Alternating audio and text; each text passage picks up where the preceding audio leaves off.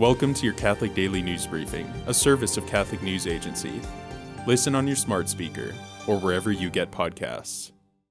A new poll has found that a majority of Americans support some limits on abortion and that Americans' attitudes toward abortion have not significantly changed since last January, even with the overturning of Roe v. Wade taking place last June. Conducted by Marist and sponsored by the Knights of Columbus, the twenty twenty-three poll found that when asked whether they identify as pro-life or pro-choice, sixty-one percent of Americans identify with the latter, compared with thirty-nine percent who describe themselves as pro-life. However, the poll also found that sixty-nine percent of Americans support limiting abortion to, at most, the first three months of pregnancy. That figure is comparable to the twenty twenty-two poll, conducted before the overturning of Roe, in which seventy-one percent of respondents agreed that abortion should not be allowed after the first trimester. Only twenty-one percent of Americans overall said they support abortion on demand.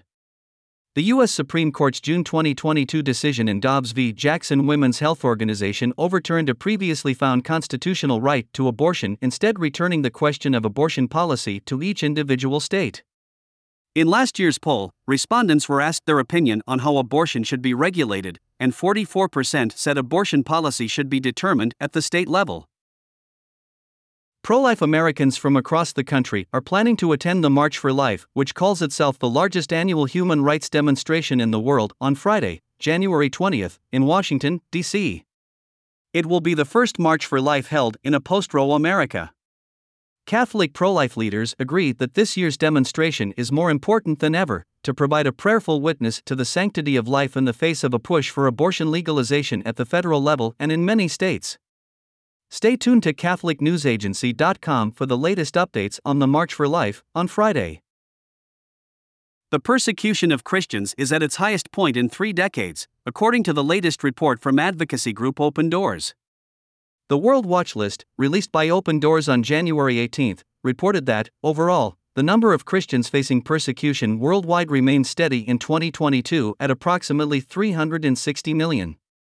In a list of the fifty countries with the most persecution, North Korea returned to the first spot in twenty twenty-two. The year prior, Afghanistan had landed in the top ranking following the Taliban's takeover of the country's government. Afghanistan ranks ninth in the latest list because the country's Christians have either been killed, fled, or are in strict hiding. The other countries classified as having extreme levels of Christian persecution this year are Somalia, Yemen, Eritrea, Libya, Nigeria, Pakistan, Iran, Sudan, and India. Today, the Church celebrates Saint Canutus, King of Denmark, who succeeded his elder brother Harold on the throne of Denmark in the year ten eighty. The justice of Saint Canutus as sovereign was well known. His charity and tenderness towards his subjects made him study all possible ways to make them a happy people. He was martyred during a rebellion in his kingdom. Thanks for joining us. For more, visit Catholic News Agency dot com.